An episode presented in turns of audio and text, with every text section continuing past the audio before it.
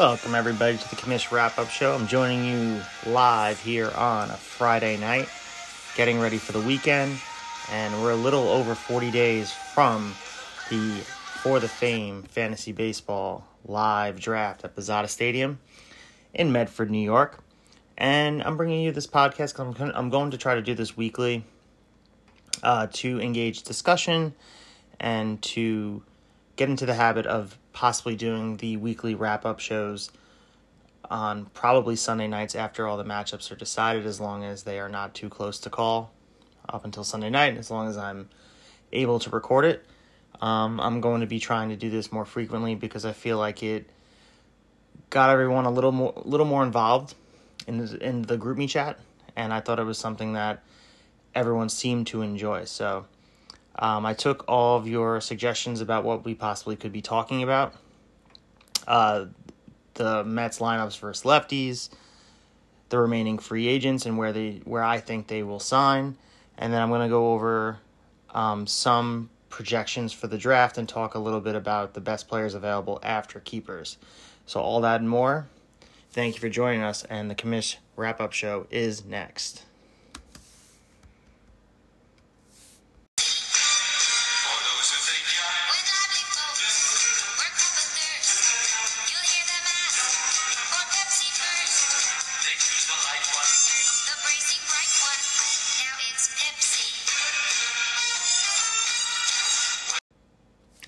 Thanks for joining me here on the For the Fame Commish wrap up show. I'm going to get started with the free agents that are left, the bare minimum, the barrel scrapers, as you may call them, and we're going to talk about where they might wind up. So, Trevor Bauer and Marcell Ozuna finally signed. Mar- uh, Marcell Ozuna went back to Atlanta. Bauer obviously signed with the Dodgers. If you remember, Devin had his meltdown and rant last week. Um, Bauer officially signed with the Dodgers a couple days ago, and he was on the field wearing an actual official jersey instead of the replica one that he put on in his clown show video. But who is left on the free agent market? And that's a really good question. So, using the resource that Fangraphs has called Roster Resource, they have a free agent tracker. Looking at the free agents left, um, as of now, Rick Porcello, who was on the Mets last year, he had a WAR of 1.7. He's projected to be about the same next year. Um, he is still a free agent, as well as Jackie Bradley Jr., who is a World Series champion. He was a nice piece for the Red Sox over um, the past few years. I would say probably about six or seven years he's been with the Red Sox. He is a free agent. He was rumored to go to the Mets to potentially play center field for them. Uh, Justin Turner obviously is a free agent, third baseman, recent World Series champion, and noted COVID super spreader. Uh, Justin Turner is still looking for a home. It seems likely he'll wind up back in LA, but we'll discuss that in a second. Maikel Franco is a free agent, another third base option who had a little bit of a run with the Kansas City Royals last year. He only played 28 games, but he still is a nice bat, potentially off the bench. Uh, Kevin Pillar is a free agent as well. Played for Colorado last year. A nice defensive substitution if someone's looking to sign someone to fill a nice bench spot. We have Mitch Moreland, Tyler Anderson, Brad Miller, uh, Tyler Clippard, Trevor Rosenthal, Jedd Gyorko, Jason Kipnis, my man Brett Gardner, Brett Anderson, and Tommy Hunter. Let's see about the the second page to see if there's anyone of note on there. And, well, we have Taijuan Walker, Tommy Milone, Justin Wilson, Trevor Cahill, Tyler Flowers, and Shane Green. Uh, James Paxton, Mark Melancon, Cameron Maybin. So some notable names on there. I'll go back to the first page and talk about those first. So Rick Porcello is probably a fifth starter, if not maybe a sixth or seventh. He didn't pitch too great for the Mets last year, but I'm sure he will get signed up or signed on to a team that needs pitching in some capacity, especially as injuries hit. And maybe we're going to have uh, teams clamoring for his services sooner than later. So, Rick Porcello, I'll make a prediction, I'll put it out there. I'm going to say that he winds up going to Uh, the Milwaukee Brewers. I would say he probably could sign on a one year deal with the Milwaukee Brewers and join their staff as a sixth or seventh insurance policy in their in their uh, rotation. Uh, Jackie Bradley Jr., who it seems like he's not going back to the Red Sox. I'm still predicting he's going to the Mets, and I think the Mets need a center fielder. I think he fits the mold for them. It's not the exciting move. It's not George Springer, but Jackie Bradley Jr. is going to be uh, a nice a nice piece for whatever team he winds up with. Um, I predict he's going to the Mets. Justin Turner, despite all the flirting and and waiting around, I think he's staying with LA. He's the perfect fit for that lineup. He's a fan favorite. I think Justin Turner stays with the Dodgers, and all of this is for naught. I think all of this uh, waiting around is probably trying to see what the interest is of other teams, and I'm sure other teams are interested. And he would be a nice piece in say the Mets lineup, but it makes too much sense for the Dodgers to bring not bring him back. So I say I say he stays with the Dodgers. Um, who really cares about Maikel Franco, Kevin Pillar, Mitch Moreland, blah blah blah, Brad Miller. All right, well, Trevor Rosenthal is a nice piece. He was in the bullpen for the San Diego Padres last year, and his velocity was up. And he was the other guy I was talking about that not only had a good workout for some teams that were looking for his services, um, but he could potentially be that elite closer that he was um, a few years ago. Um, I see Trevor Rosenthal as a finishing piece to a bullpen, and I'm predicting that he goes to the Yankees. The Yankees have a little bit of cap space. Well, not cap space, but a little bit of space that's under the, the luxury threshold. So I see him going to the Yankees as a nice little complimentary piece in that bullpen. And that will close the door officially on Brett Gardner. Now, Brett Gardner is someone that can still play um, center field at an elite level. He is a leader in the clubhouse. He has a winning pedigree, and unfortunately, I don't think he's going to be staying with the Yankees for his full career. I think it's similar to the Bernie Williams situation. Bernie Williams was a better player overall, but the Yankees sort of forced him out, and Bernie Williams put off retirement for the longest time, if everybody remembers. He didn't officially retire until I think four or five years or six years after he was not re signed by the Yankees when he was a free agent um, around the 2007 season. So, Brett Gardner, unfortunately, I think his time is up in pinstripes, but I think the desire is to still play. And I can see him um, going somewhere else and playing well, but it won't be with the Yankees. My prediction throwing a dart at the wall, let's say Brett Gardner goes to a team that needs sort of leadership and needs someone that knows what it's like to play the dog days of summer and play down a pennant uh, down the stretch in a pennant race in big pressure packed games and knows how to rally a team. I'm going to say he's going to go to the Padres off the bench. So those are my predictions for the the other guys are not really meaningful at all. Brett Anderson, Tommy Hunter, uh, Tyler Flowers is a backup catcher.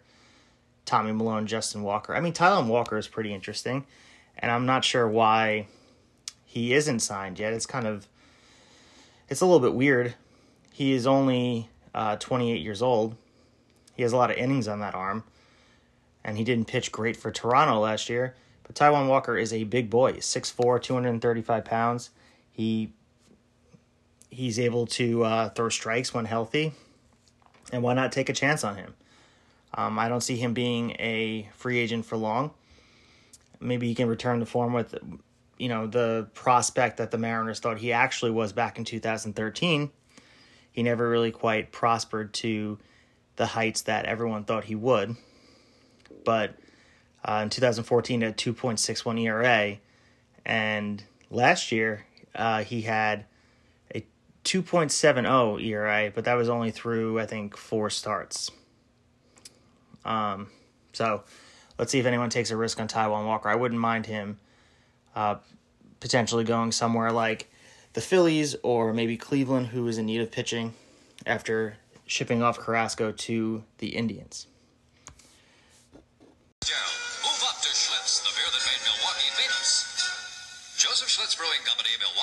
Milwaukee, and other cities. Gee, that looks good. It looks just like tomato juice. But it's eight juices, good for you and me. V8. Well, I still say it looks like tomato juice. But it's eight ways tasty. Discover it and see.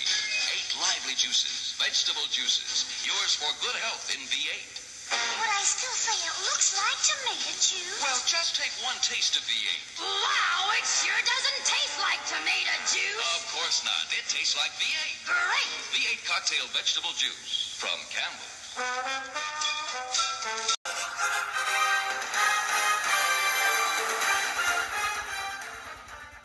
All right, so obviously I messed up before and I had said that Carrasco was shipped to the Indians. Hopefully you all knew what I meant, that Carrasco was shipped from the Indians to the Mets. But nevertheless, the Indians need a pitcher, and I think potentially Taijuan Walker would be a good fit for them. So the next thing we're going to be talking about is the remaining players that are left after the keepers are done. So what I did was I crossed off all of the keepers off of my list. These are not my rankings. They're kind of the consensus 1 through 20 pitchers. Rank them as you may, but they are the consensus of the best pitchers that are available uh, in the draft. So, looking at the draft order and who has first round uh, picks, uh, Travis is number one. He won the consolation bracket, and he has the first overall pick. So Travis has no keeper that's in the first round, um, and he's followed by Bazada and Alicia. So the top three picks are going to be Travis, Bazada, and Alicia, and maybe they're going to be pitchers. I could see Travis going back with Cole. How to be strategic that he didn't keep Cole after last year, knowing that he'd have the first overall pick. So Cole is there, DeGrom is there, and Walker Buehler is there. I think the smart choice here is either Cole or DeGrom. Travis has known to be unorthodox. He's known to be um, a little bit off the grid with his draft picks, but I see him going and playing it safe with a Cole pick there. Now Bazada is next, and he is known to play, take offensive players. He threw Mookie Betts back into the into the lot of players. I see Mookie Betts landing back with Bazada and staying with him uh, for the 2021 season. So Mookie, Mookie Betts winds up back with Bazada. Now Alicia is picking third, and I think DeGrom will wind up with her. So first three picks would be Cole, Mookie, and then DeGrom to Alicia. But again, Alicia is unorthodox to say the least. Um, she's usually worried about who's dating who, and maybe DeGrom, his relationship's not going too well, or something she read about that she finds important is going to sway her from not taking Jacob. And maybe she'll go with Walker Buehler, or maybe she'll go with Aaron Nola. But my prediction, I think the safe bet is she takes Jacob DeGrom. Now, Nick decided to keep Ronald Acuna Jr. He will be picked at uh, number four. Jimmy kept Christian Yelich. So now Devin is number six, which is interesting because if you look at Devin's keepers, Devin's pretty stacked at pitchers. So I'm pulling up the the keeper list, and Devin's keepers are he has Jack Flaherty, Trevor Story, and Lucas Giolito. So and then Tristan McKenzie, if they remember, and Sixto Sanchez. So it would be pretty smart for Devin not to pick a pitcher here and go with an offensive player. But who would that offensive player be? So my prediction is I'm going through the list, and with the staff that already has Flaherty, Giolito, McKenzie, and Sixto, I think he's going to need offense to join Trevor Story. So I'm going to go to my list, and I think the best player that would be available for Devin. Um, obviously, I told told you that Mookie would be uh, sent to Bizada, but I could see Devin. Well, this is tough because Devin is Devin is someone that he stays by the book a little bit, but I, I think he's going to be he's gonna have a tough choice to make. And the the, bet, the best player that's listed here is Bryce Harper, and I don't think that he's gonna be taking Bryce Harper. And I also don't think with his first overall pick that he's gonna take George Springer. but I mean, he could just crush it with pitchers and then take Aaron Nola or Buehler. You know what? I'm gonna play it safe. I'm gonna say he takes Aaron Nola. So let's see. I'm gonna go through the picks so far. Hopefully, you're staying with me here. That means Travis takes Cole, Bazada takes Mookie, Alicia takes Jacob DeGrom, Nick keeps Ronald Acuna, Jimmy keeps Yelich, Devin drafting Aaron Nola in the first round. So after that, unfortunately, I don't have a pick in the first round. That's Scherzer. Perrier gets a steal of uh, eighth overall at Mike Trout. That leaves Greg and Karen in the first round. So Greg, he has let's see Greg's Greg's keepers. So Greg, who was the runner-up last year, he has Shane Bieber for steal in round 13, and Tyler Glasnow for pitcher, and that's pretty much it for his staff so far. He's keeping Cody Bellinger in round four, so he could really lean offense, and I see him doing that. So, offensively, the next best player that probably could be left, um, he could go for someone like Jose Ramirez or Alex Bregman, uh, maybe even Nolan Arenado. It's very challenging too, and Greg is someone who should be predictable at this point, but he's not. His winning strategy is not consistent. He just finds a different way to win every year. My prediction, if I had to pick for Greg is I say he's going to go with Jose Ramirez. So that that gives Greg Jose Ramirez, and then Karen is left for the last pick of the draft, or the last pick of the first round. Her keepers this year are Yu Darvish, Gleyber Torres, and Luke Voit. So she has no pitchers. Well, she has Darvish, and that means she's going to have to go pitcher. And that means that the best pitcher available for her would be Walker Buehler. Hmm. So looking at the first round, let me recap for you guys. Do do do do do do. Yeah, so Cole to Travis, Mookie to Bizada, DeGrom to Alicia. Me just loading it up. Hopefully enjoying the jams like I am.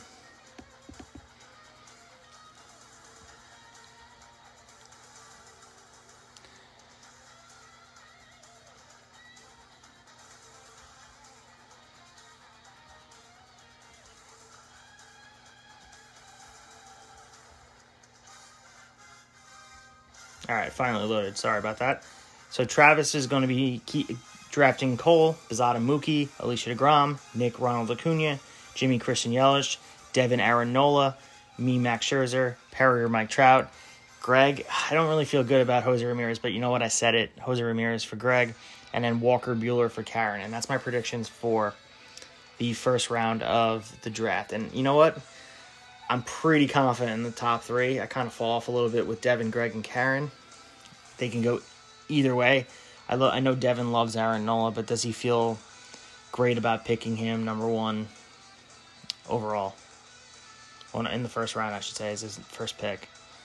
He's that good, and he should feel good about it, but he has the choice of either Walker Buehler or Aaron Nola.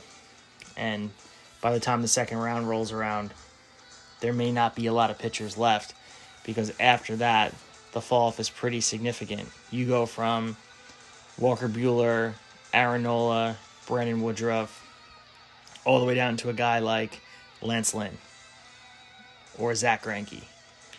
So the fall off is pretty significant. So I think pitchers are going to go pretty quickly, and the teams that are going to be stacked on pitching already, like Devin, is going to be pretty well set for the draft because he's not going to have to be re- really worried about finding the pitchers later in rounds. All right, so as I'm going through the list, I'm gonna I separated them by position, and now I have the person that Greg will be taking. I think Greg will be taking Freddie Freeman. I mean, Devin loves Freddie Freeman, but I can't see Devin passing up on another uh, pitcher that he could stack up his his starting rotation at three strong with Giolito, or four strong with Giolito, Tristan McKenzie, Sixto Sanchez, um, and Jack Flaherty. That's five strong. And he pops in Aaron Nola. He could be unstoppable. But maybe Devin wants to stick with um, Freddie Freeman, his boy. But uh, let's just talk a little bit about the first basemen that are available. The only first basemen that are kept, well, eligible, would be Luke Voit, who had the most home runs in the AL last year. Or he was runner up to Jose Abreu. and Cody Bellinger, who doesn't play much first base, but he's eligible at first base. The other first baseman is going through the top 10. The fall off is pretty significant from Freddie Freeman, but Freddie Freeman is the unanimous number one, obviously, in everybody's list. He is always a candidate for the NL MVP. He's someone that uh, is going to be going in either the first round or the second round, despite what I said in the mock draft. Jose Abreu, who won the AL MVP last year, stole from DJ LeMahieu. I think it was grand larceny, obviously. Um, but he had a great year. Um, Jose Abreu is the second ranked first baseman after Bellinger because he's been kept. And then Luke Voit was kept by Karen. And then other person, other player that's um, eligible for first base is DJ LeMahieu. Then you got Paul Goldschmidt, Pete Alonso, Matt Olson, Anthony Rizzo, Max Muncy, Vlad Jr., Dominic Smith, Rhys Hoskins, and Christian Walker. Like, look at that drop off. You have two Mets in the top 15, and Dom Smith is not even guaranteed to have um, playing time because the DH in the NL is non existent. So you see that getting a first baseman is going to be pretty important for the teams because if you don't grab Freeman, Abreu, LeMahieu, Goldschmidt, or Alonso, the fall is pretty great after number seven, with Olson, Rizzo, and Muncy being your other options. So, um, the great thing about fantasy baseball is that you can start a first baseman that doesn't play first baseman, uh, doesn't play first base consistently on the field, but he's obviously eligible. So, um, going to let's see, second base. Second base is pretty wide open. I don't think any second basemen were kept. So second basemen that are out there, Ozzie Albies is somehow ranked on a lot of different rankings, not my rankings, but um, he's ranked number one as the best second baseman in the league, and I'm not sure I agree with that. But he's projected to have a monster year in a great Braves lineup. He's batting with the protection of Ron Acuna Jr. and Freddie Freeman. He's got speed, he's got power, he hits for um, average. He's a great all around player, but I don't know if he's the best second baseman in baseball. Um, the other interesting part is how far Altuve fell down the list. And obviously, Altuve was a mess last year. Um, and I think with fans in the in the stadiums, I think Altuve could have a tough year again. But you can get a real bargain for Altuve. Um, he is 10 in a lot of projections with players like Whit Merrifield ahead of him, Cavan Biggio, uh, Ketel Marte, Brandon Lowe, all ahead of him. That's interesting to me. I think Altuve, um, the talent is there. I can't think, I can't say that the you know the cheating did it all for him, but I don't know if I'd waste a top pick on Altuve. So second base is pretty thin as well. Um, from Albies to LeMahieu, Whit Merrifield, McNeil, Biggio. There's a lot of crapshoots in that list, so it should be interesting to see uh, what happens at second base and who prioritizes that in the draft. All right. Um, so going to catcher, catcher is an absolute disaster too. Um, number one unanimously is JT Realmuto. Everyone knows that, but is anyone going to take the dive and take him high in the draft? Um, the strategy and a lot of um, mock drafts I've seen is that everyone waits on catcher, and I don't see that strategy being any different in our draft. If you don't get Realmuto, the drop off from that is again pretty significant. Willson Contreras, Yasmani Grandal, Sal Perez, Travis d'Arnaud, Gary Sanchez, Will Smith, Sean Murphy, Christian Vasquez, and then number 10, Daulton Varsho from Arizona, the rookie, which I don't even think he's played any any games at all, and he's freaking that's wild. He's in the top ten of potential catchers. Let me see how many at bats he has. Maybe he played a little bit last year. Okay, well he played 37 games last year, but interesting. He didn't even have that great of a year. Had three home runs. It just shows how lowly the catcher position has fallen. Um, wow. So he's ranked ahead of James McCann, which I think James McCann had a really good year for the Tigers last year, and he's going to be great for the Mets. Um, we'll see who prioritizes catcher. but it is absolutely messy after you get past the top three guys. So good luck with that position, everybody.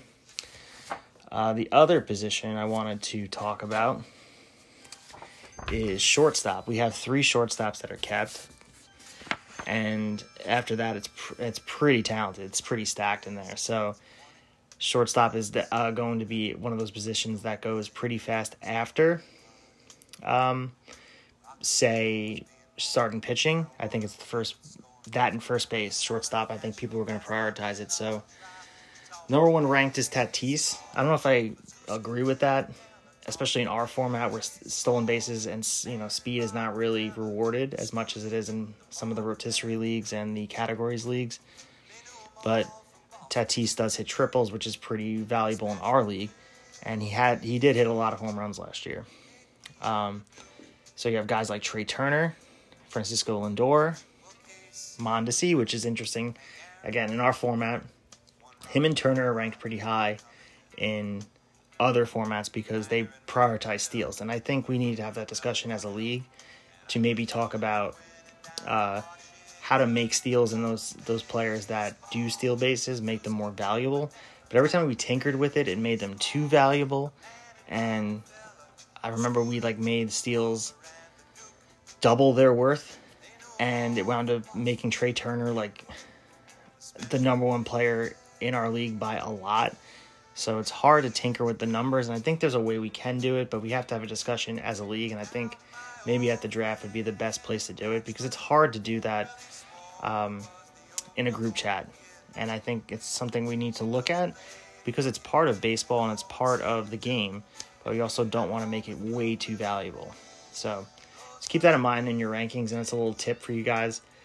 Look at the rankings for how they. Um, for how they compare to different league setups. So a lot of a lot of the leagues do categories in the rotisserie and the the rotisserie cumulative stats. So that is something that a lot of the professional fantasy leagues will rank players based off that. So and that's not exactly how we do things. So keep that in mind when you see guys like Trea Turner and Adalberto Mondesi ranked pretty high. I mean, someone like Francisco Lindor, he his talent is not based off speed, but like Trea Turner climbs the ranks, and even guy like Billy Hamilton a few years ago would have been super valuable in a lot of leagues, but he's not even rostered in our league because of the fact that you know stolen bases isn't that valuable. It's just it's worth. Um, let me just pull it up while we're while we're waiting here. So stolen bases are worth uh, 0.30, which is a little more than a single and just a tick lower than a double. So it's not that valuable. If we bumped it up to, say, one, that could change the whole dynamic how draft is done and how the players are ranked. It's worth a discussion, but I don't want to do it if it's going to overvalue a player like Trea Turner. I'm not sure if it's worth it, but I'm willing to have a discussion. So just take that with a grain of salt when you are preparing for your draft, especially you, Nick, who has, hasn't drafted in our league yet. A lot of projections overvalue stolen base, and in our format, it's not. It's the one glaring hole we have is that stolen bases really are not worth anything more than a single. So, um, for those guys like Trea Turner and Adalberto Mondesi, unless Turner's going to be hitting triples like he did last year, um, and score 101 runs like he did last year, that's something that makes him valuable, but it doesn't make him a top tier player. He goes in the top five in a lot of different leagues because of the stolen bases. Um, lastly, I'm going to be talking about. Well, I have two positions left. We have outfield and third base. So looking at outfield first, outfield there's a guy, a lot of guys kept. Um, so I said that Mookie would be drafted by Bizada in the first round, and I I stick by that. Mookie is the consensus number one overall in a lot of rankings. And then guys like Juan Soto, Acuna Jr., Mike Trout, Christian Yelich, and Cody Bellinger usually all follow suit of Mookie. And then Bryce is usually next. Bryce Harper, Starling Marte, George Springer, Whit Merrifield, Kyle Tucker, and then uh, Jeff McNeil is in a lot of rankings, but it's mixed. So he has the eligibility. Obviously, he plays a lot of infield for the Mets, but his eligibility is all over the place. So he finds himself higher ranked um, in the outfield. So Um, will someone take a risk on Harper this year? Harper seems to be not well liked in our league, and he gets undervalued in my opinion. Bryce Harper always winds up on a team, um, and he doesn't get drafted with the same consistency he does in a lot of leagues. I don't know why, but uh, it just happens that way. And I think I love Harper at Citizens Bank Park. I think he's great in that lineup with the with the Phillies. In one of these years, they are finally going to break out, and he's going to have that MVP season like he did. Um, how many years ago at this point was it? Like five years ago with Washington. So Harper um, is due, and a lot of the projections have him um, going back to the level of of an MVP caliber player. Um, seeing Whit Merrifield on the list is interesting as well. I love Whit. I think he is a dynamic player, and he's eligible for a whole bunch of different positions. So, um, drafting Merrifield and seeing where he would go, I see him maybe going in like the fourth or fifth round. But whoever gets Merrifield is getting one hell of a player, and it's nice to see him get highly ranked in a lot of different um, projections and formats. Um, the other guy that is going to be interesting to see where he goes is George Springer. He is another one of those players that uh, provides a lot of um, flexibility in your lineup. He's eligible for, I believe, all three outfield positions, so that's great for anyone that's trying to um, have a diverse lineup without too many of those logjam guys that kind of clog spots, like a guy like Nelson Cruz. Like Nelson Cruz always um, Nelson Cruz always crushes it, but it's always tough to leave him in a utility spot when he has no other eligibility, so it's challenging because um, he's going to be DHing all year. Um, I pulled up Bryce's steamer and his projections for next year, and they are projecting him for this year to be back to his MVP season. So his MVP year was, let's see, um, 2018 was his best year with the Nationals, and did he win the MVP that year? Bryce Harper MVP. So they're projecting him to have. Okay, he won in, in 2015. So going back to those numbers, yeah, that was a crazy year. 118 runs scored, 42 home runs, 99 RBIs. He played 153 games. What a year, what a year for him that year. Um, he really never quite got back to that level. But sneaky in 2019, he had a great year for the Phillies. 157 games played, 35 bombs, 98 runs scored, 114 RBIs. What a goddamn year for Bryce Harper in 2019. Um, last year was a little bit of a, a down year for him. But it was, again, 58 games out of the 60. He played almost the full year. And I love Harper this year. Damn. I and so like I said, the steamer has him hitting 36 home runs, 100 runs scored, 98 RBIs, and they have him playing 150 games. So what else can you ask for in an outfielder? So I think he's appropriately ranked. Um, you guys may disagree because a lot of you guys hate Bryce, but wow, um, he had sneaky two good years with the Phillies. So watch out for Bryce this year. Um, other outfielders, let's see that Eloy was kept by Jimmy. No, Jimmy. Yeah, Jimmy's keeping Eloy. And other guys that, I mean, outfield's pretty deep. You got guys like Judge, Blackmon, Conforto, Buxton, Austin Meadows, Rosario on his new team in Cleveland, Castellanos, who's a great player. I was trying to get him from Travis all last year. He wouldn't budge. Maybe Castellanos finally comes home to the, the real squad here. Um, and lastly, let's go to relief pitchers. Always a crapshoot. We, we I think Devin and I spoke about this, but bullpens in general. But wow, drafting a relief pitcher early is, as Perrier, not a great thing to do. His first year in the league, he was like, "Oh, let me get pitchers that are playing every day," and it just didn't work out. It was a nice strategy, but I think he learned from that. Um, the top five closers they have, which agree or disagree, Liam Hendriks for the White Sox, Josh Hader for the Brewers, Edwin Diaz for the Mets, uh, Raisel Iglesias, who's now on the Angels, and then Chapman is number five. Coming in a close six and seven, we Kenley Jansen, Brad Hand. Um, everyone's high in Liam Hendriks. Uh, I guess because the White Sox are supposed to be playing in competitive games all year, they should be winning a lot of games. Maybe they're playing a lot of close games, and Liam Hendriks is going to be charged with um, closing them down. We shall see.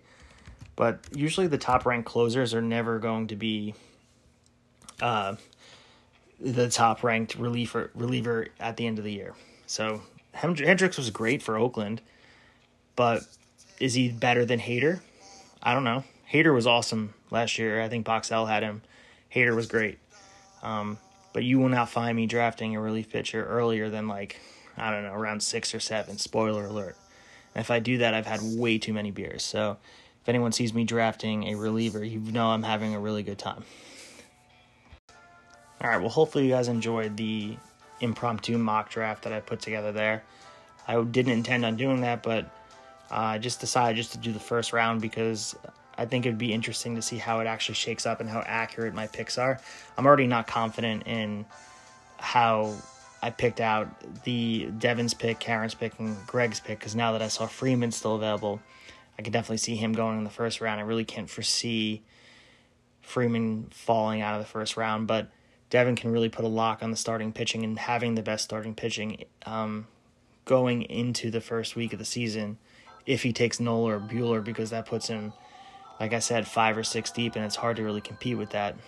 Um, but Devin knows, only Devin knows what he's going to do, so it should be interesting to see. And all the, the chips will fall as soon as um, Travis and Bizada pick who they pick, and then we'll go from there. Because Bizada could prove me wrong and not pick Mookie. Bizada could sit here and say, you know what, I'm taking DeGrom. Or he could take someone like Aaron Nola and surprise all of us and we'll throw everything off. Or Travis could pick DeGrom instead of Cole. Or Travis can pick Freddie Freeman, then Cole's left for Bizada. So everything, the mock draft is just conjecture and it's just conversation. But we won't know exactly what's going to happen until the day. That's what makes it so great. Everyone has their own strategy, everyone has their way of doing things and that's what makes this league so much fun because you can predict it. So it's really just conversation, I hope you guys enjoyed it.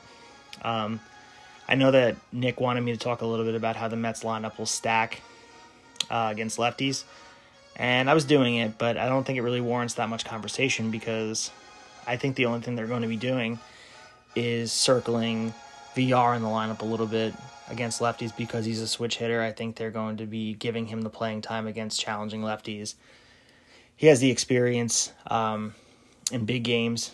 I think he's someone that is a veteran presence, and he'll be someone that the Mets lean on in those times. But I think the lineup's going to be remaining pretty consistent. You're going to see the same faces in the lineup pretty consistently, and I think Villar is the only guy that's going to be kind of um, off the bench and playing probably uh, against those tough lefties. And then um, you're going to see McNeil playing every day. You're going to see Alonso playing every day.